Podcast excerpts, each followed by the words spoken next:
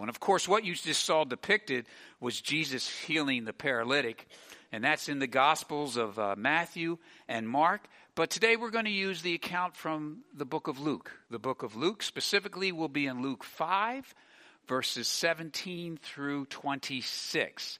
So you can either look at the verses on the screen, or you can look at your own Bible, or the, those here in the sanctuary can look at the red Bible in the chair back in front of them on page 543. But uh, if you're physically able, those who are here in the sanctuary now, I'm going to ask you to stand, if you will, in honor of God's word, and I'm and follow along as I read from the screen uh, Luke 5, 17 through 26 and then at the end of that, I'll, I'll pray. So, it's beginning with Luke 5, verse 17. One day, Jesus was teaching, and Pharisees and teachers of the law were sitting there. They had come from every village of Galilee and from Judea and Jerusalem. And the power of the Lord was with Jesus to heal the sick. Some men came carrying a paralyzed man on a mat and tried to take him into the house to lay him before Jesus. When they could not find a way to do this because of the crowd, they went up on the roof and lowered him on his mat through the tiles into the middle of the crowd, right in front of Jesus. Verse 20 When Jesus saw their faith, he said, Friend, your sins are forgiven. The Pharisees and the teachers of the law began thinking to themselves, Who is this fellow who speaks blasphemy? Who can forgive sins but God alone? Jesus knew what they were thinking and asked, Why are you thinking these things in your hearts? Which is easier to say, Your sins are forgiven, or to say, Get up and walk? Verse 24. But I want you to know that the Son of Man has authority on earth to forgive sins. So he said to the paralyzed man, I tell you, Get up, take your mat, and go home. Immediately he stood up in front of them, took what he had been lying on, and went home praising God. Everyone was amazed and gave praise to God. They were filled with awe and said, We have seen remarkable things today. Let's pray. Dear God, you are a remarkable God. Thank you, Lord, for forgiving our sins. Thank you for healing us of the many trials and tribulations of this world, both physical and those between our ears. Lord, may we draw on your word today to embolden us and encourage us and empower us to share your love with others. In Jesus' name I pray. And everybody said, Thank you. You may be seated. You may be seated. So, our church just began an initiative called Who's Your One in 2021? Who's Your One in 2021?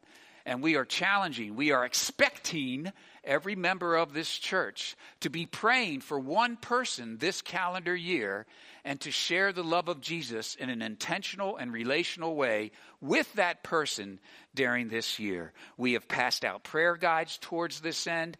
Uh, many of you have put the name of your one on a card and turned that into the church leadership, and the elders and the deacons are praying on a regular basis for your one if you submitted their name, either online or here at church. But again, it's not who is the elder's one, but it's who's your one.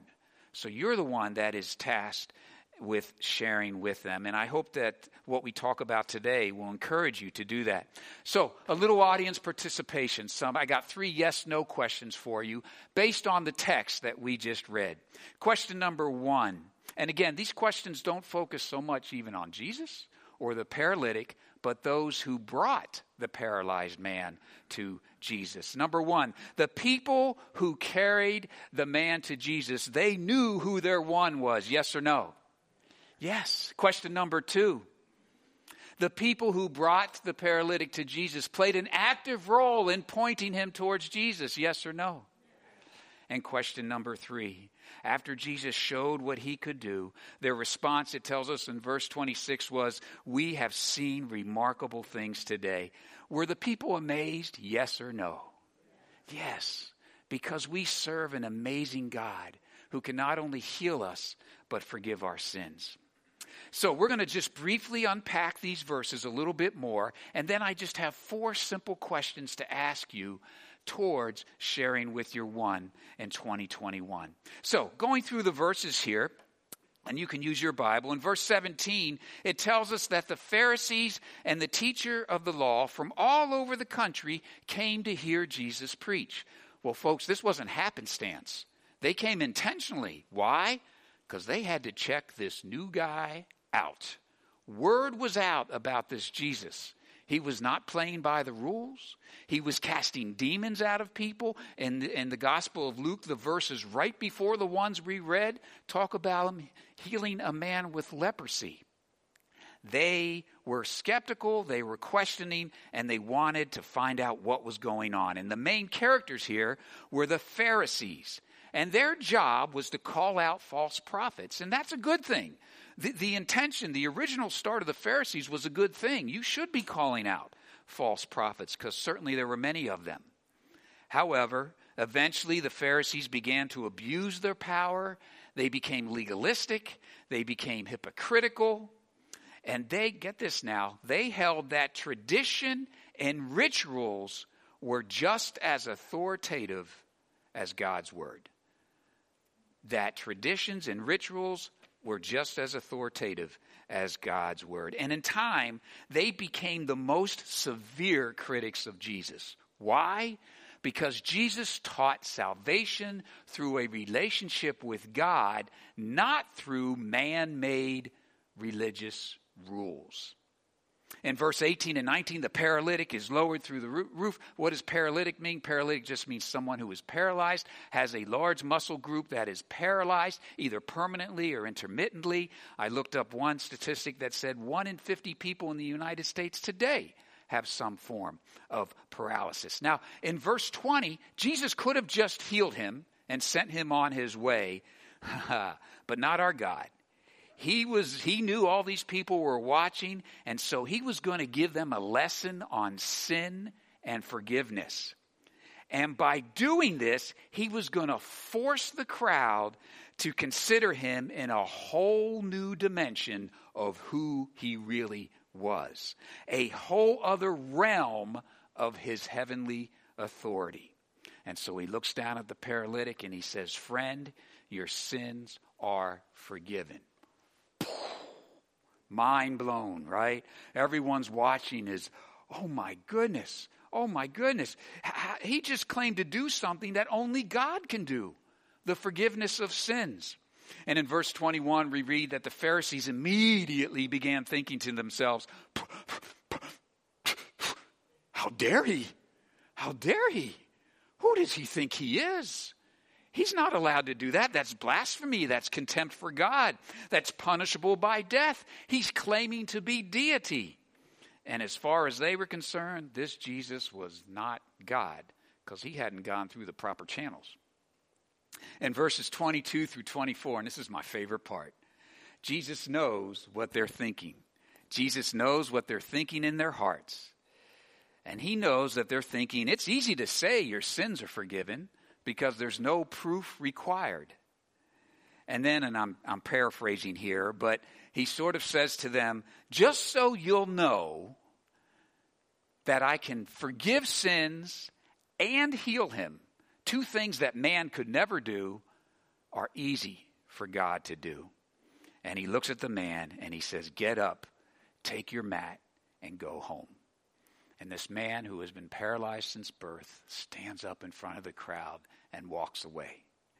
And verse 25 and 26 tell us that everyone was amazed and said, We have seen remarkable things today. Amen? Amen. Amen. Folks, there's an outline that looks like this. Hopefully you have one. If not, please grab one in the back. This will help you. I want to go over four questions in this that apply to you for who's your one in 2021. These four questions are focused on the friends who pointed the paralyzed man to Jesus, whether they were clearing a path ahead of time or the ones who actually lowered him down. Now, listen, I'm going to try to get in the habit of saying that we are asking you to point your one towards Jesus instead of saying lead your one to Jesus or bring your one to Jesus. When, when I say lead or bring, it kind of makes it sound like you're the deliverer and the only one who can deliver your one from freedom from sin is Jesus Christ. So I'm probably going to mess up as this goes on, and I'll let it slip every now and then, but I'm trying to use the semantics of pointing your one towards Jesus. And why are we asking you to do that this year? Well, number one, God's word commands it. Go ye, Matthew 28, go ye therefore and teach all nations, teach them to observe all things. And then it continues, Whatsoever I have commanded you, and lo, I am with you always, even to the ends of the earth. And the second thing we want to make sure as church leadership here that you know is that the Christian life is not, is not, is not a spectator sport. Okay? Folks, I am a huge fan of the Philadelphia 76ers basketball team. I am a huge fan of the Philadelphia 76 uh, Philadelphia Eagles football team. And I'm sure my wife will tell you that I spend far too much time, energy, and effort rooting for these teams. I cheer for them and I pull for them. But you know what? I've never been on the basketball court during a Sixers game. I've never been on the field during an Eagles game. I have actually contributed nothing towards them. I'm just a fan. Well, here at East Shore Baptist Church, we don't want any of our members to just be a fan. Because being a fan is easy. Oh, my church shares the gospel. My church works at Bethesda Mission. My church feeds the poor. And that's nice, but, but we don't want that. We want you to be a contributor. We want you to pray to the Holy Spirit to lay a burden on your heart to share the gospel with one person. That's a low bar, ladies and gentlemen with one person in 2021. And God will give that to you if you ask Him. So, there are four questions on this outline. Only you can answer them. Only you can answer them with regards to pointing your one towards Jesus. So, number one, your first fill in. What is your motivation? What is your motivation? This is huge, folks. Obviously, the motivation of the, of the friends of the paralytic was love. They wanted to see him healed. A little self confession I'm someone who suffered with wrong motivation for years, for years. And I'm, I, I thought of a way to try to demonstrate to that, and this might be silly, uh, or maybe it's something somebody needed to hear, but, but let me try. Let me try. This rod right here is my continuum of motivation. My continuum of motivation. And motivation counts whether you're trying to stop a bad habit, an addiction, or lose weight, or whatever, or something good like increase your daily quiet time or something like that. But I'm specifically applying it to sharing the gospel with others. So, at this extreme end of my continuum of motivation, are some reasons that I used to try to share the gospel fear and guilt fear and guilt. If I don't try to share the gospel, God's going to be mad at me. He's going to be angry at me. And then there's guilt. Ladies and gentlemen, I have a master's degree in guilt. Okay? Um, in preparing for this sermon, this is one preacher, I'm going to tell you what he actually said.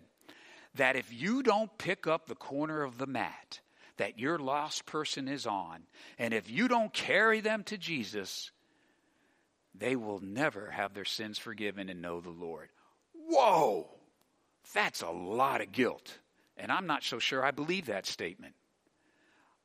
I believe if God wants my one to come to Him and He offers me a chance to participate in that, and I refuse, I'm thinking the creator of the universe is going to find someone else to fill that role. But I don't want to rest there, okay? Don't get me wrong. I want to be the one who participates in that. But fear and guilt are unhealthy motivators. They work in the short term, they do, but they're unhealthy in the long term. At the other end of my spectrum, and maybe this will apply to some of you, is something called FOMO. an abbreviation called FOMO. Does anyone know what that stands for? Fear of missing out. Fear of missing out. Well, gosh, other people in church are sharing and, and they're all talking about it, and, and I want to be there too, and I want the benefits. I want those goosebumpily good feelings that I shared with somebody. Equally unhealthy. And it says fear of moving out, but it could also be pomo, pride of missing out, or somo, selfishness of missing out. Two extremes where Tom operated for many years.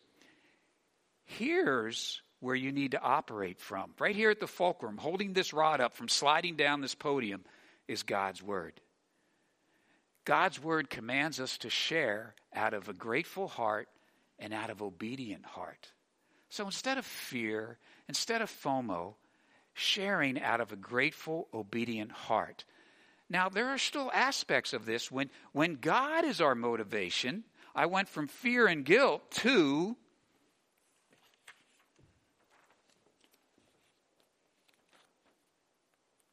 healthy burdens.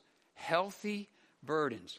Folks, shortly after you, be, those of you who are here or online, have admitted you're a Savior, repented of your sins, asked, believe that Jesus Christ was born, lived, died on the cross for your sins, and was resurrected, and have asked Him into your heart as your personal Savior, that is the gospel. Those of you who've done that, shortly after you did that, you should have had a healthy burden for those that you know and love who don't know Jesus. Now, often when we hear the word burden, it has a negative connotation, but this is a healthy burden. Once I became a believer, I started thinking about my friends, relatives, acquaintances, and neighbors who did not know the Lord. And so, out of an obedient and grateful heart, I wanted to share with them, not out of fear. Not out of fear. And when you do share with them, you don't get benefits. When you do finally swallow your fear and you do finally share the gospel with someone, regardless of how they respond, then you experience sacred blessings. Do you see the difference between sacred blessings and bennies? okay? Sacred blessings, when you finally get past your fear and you share with somebody, man, talk about goosebumps. Talk about thank you, God, for that experience. Thank you, God, that the world didn't end like I thought it was going to. And maybe I'll do it again and again and again. Folks, motivation counts. What is your motivation? Every Sunday on these outlines, we have questions for discussion or personal talk. The last two are usually these two questions Have you shared the gospel this week? Have you even tried? Have you even tried? If you have a grateful and obedient heart, you can do it. God will be there with you. What is your motivation? Moving on, moving on. Uh, number two, number two, what are your expectations? What are your expectations? The, the friends who brought the paralytic, their expectation is that God would heal him. And they took a big risk in doing this, but when you have high expectations, you're willing to take big risk. Okay? Let's think about some of our Old Testament heroes. Joshua led the people into the promised land. That was a huge risk.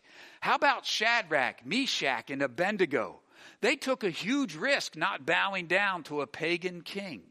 By the way, Shadrach, Meshach, and Abednego is the story Mr. Don's going to share on our first Friday night bites this Friday. You might want to check that out. Little plug there.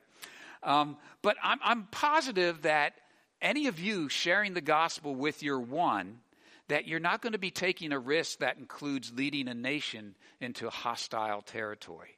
Or you're not going to be taking a risk that involves possibly being thrown in an oven because of what you're doing.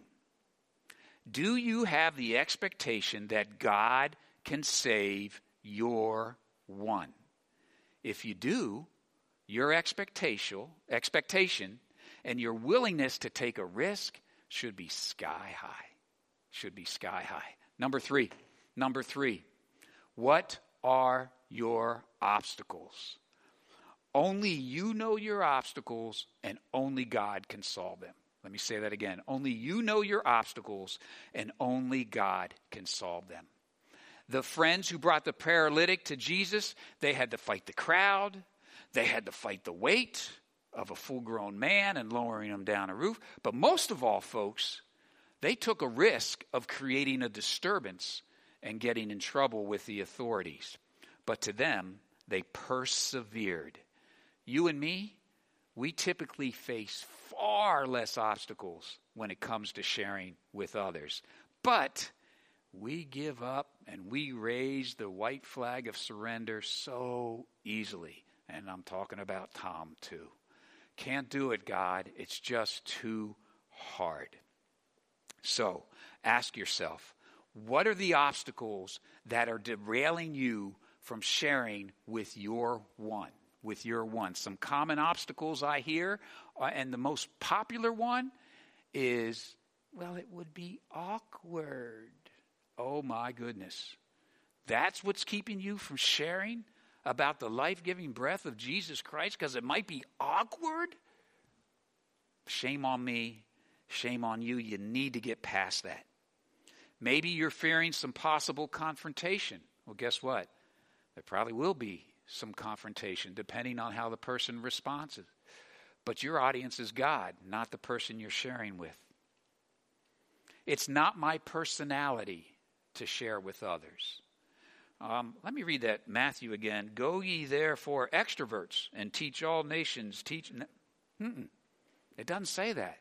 We're all commanded to go. Introvert, extrovert, big mouth like me, quiet person like most of you. We're all commanded to share. Another obstacle I hear is that I don't have regular contact with non believers. okay, if you pray to God to give you a one and put a one on your heart, the God who created this universe, do you think he'll find somebody? Now, you may need to communicate with them through Facebook Messenger or texting or whatever, or they might be on the other side of the country, but God will find you your one. Not an excuse. Not an excuse. Um, some people feel they're unworthy. Uh, nobody was more unworthy than, than Paul who became the greatest evangelism of the New Testament. You might feel you're unknowledgeable. You don't need to be a Bible scholar to share your testimony. And perhaps the worst obstacle of all is just selfish apathy. Selfish apathy. And that's something you just need to work out with God. If you really don't care about your loved ones, that's between you and the Lord.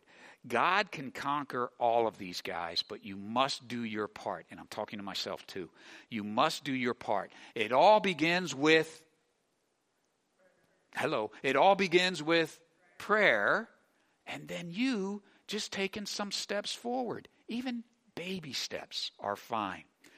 But always keep in mind what could happen if you persevered and shared the gospel with your one? What could the result be?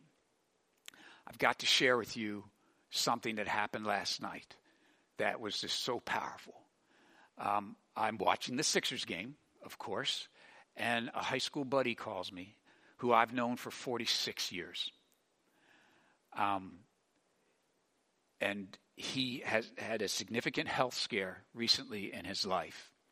And so he and I are talking, and the conversation is getting more and more spiritual. And I have been praying for him for decades. And it's getting more and more spiritual. And I muted the sound and I'm just watching the game and it's getting more and more serious. And, I, and like the Holy Spirit's like, Tom, have you been praying for this? Why don't you turn off the stupid game? So, with 16 seconds left and the score tied 97 97. Tom turned off the game and sat in the dark so I could focus on what was going on. And I shared the gospel, and he shared his heart. And now I know that my brother knows Jesus as his Savior and Lord. And he knows where he's going to be in eternity. And he told me that he eh, was going to watch today. And if you are, my brother, I love you. I love you. And it wasn't so much what Tom did. He, he had come to this realization on his own in a different in a different denomination, I might add, but that that doesn't matter. He he knows who he needs to know and who he needs to believe to live eternally. God can do that. That's our God. He, that, that, he's amazing. He's amazing. So I hope that encourages you. That, that has nothing to do with me, but just God.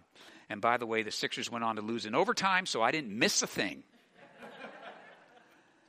um, I was so I was so pumped when when I got off that.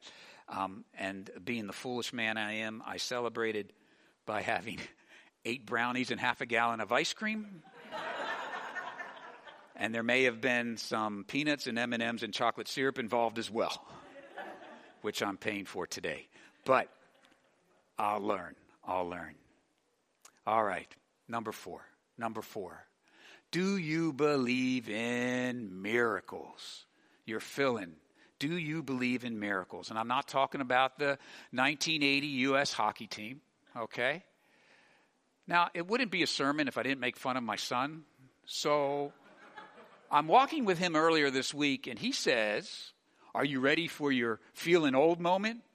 And I said, Well, not particularly, no, but it sounds like I'm going to get it anyhow. And he said, You remember when the USA won the gold? And I'm like, Oh, yeah, I was in the Navy barracks. We were all pounding on the floor. It was awesome. He says, Yeah, Dad, last week that was 41 years ago. So that's your sensitive pastor right there. But anyhow. I digress. Miracles, miracles. If you are sitting in the sanctuary or you are at home and you have accepted Jesus Christ as your personal Savior and Lord, you are a walking miracle. Amen? Don't forget from where you came from. I don't care if you were raised in a Christian home, you were selfish, you were gossipy, you had impure thoughts, and God saved you from all of that. You are a walking miracle. And you can play a part in the transformation of who's your one. Do it, folks. Don't settle for the mundane of life, right? My, my life scripture is John 10 10. The thief, that is Satan, he comes to steal and kill and destroy. But I, Jesus, have come that they might have life and have it more abundantly. I want that abundant life. And that abundant life includes getting past my fears and talking to others about Jesus.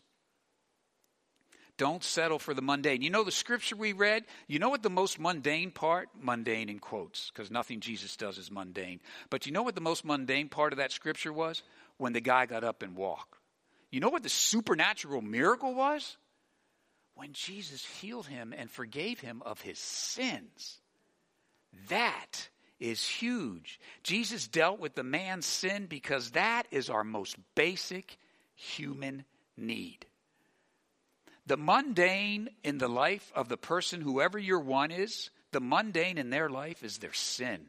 They are paralyzed by it, they are enslaved in it. And you can point them towards the truth and the key to make them a walking miracle. You can be a supernatural part of their salvation. So, as I wrap up here, as you share with your one, first of all, begin with prayer. And whether you use the Roman road or the my favorite, the relationship model, how we were created to have a relationship with God. We can't because of our sin, but we can because He paid the price for us on the cross. But it's a relationship they must choose. Please understand that. You are not responsible for their response. Take that burden off your shoulders. You're just responsible to share, to point. But it's important. What is your motivation?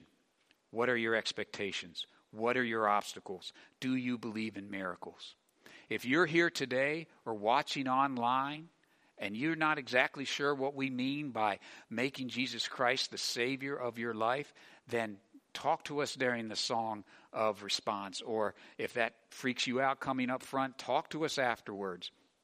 Or text us or email us, and we will share with you how you can transform your life through Jesus Christ. If you're sitting here and you've already done that, then ask God to commit you to playing a part in the transformation of who's your one. In closing, let me share this picture with you. And, worship team, you, you can come on up while I share this. This is a, a picture, and, and, I'm sorry if you can't pick it up online or every, you can't see it from where you are. But this is a picture that was made by one of the men at Keystone whose life was transformed by the blood of Christ. And on it, he, by the way, he drew this, hand drew this on, all he had was a handkerchief. This is just a handkerchief. And he drew this. And this is this was the verse you said today with uh, before the offering. And he has half of it here, and that is um, John 14, 6. I am the way, the truth, and the life. And you can help me finish it. And no one comes to the Father except through me. Folks, if you believe that, if you believe that, don't you want to share that with someone else? Don't you want to share that with someone you love? Don't you want to get past your obstacles and do that? Please commit to that and pray about that now. Let's stand in a moment of silent prayer.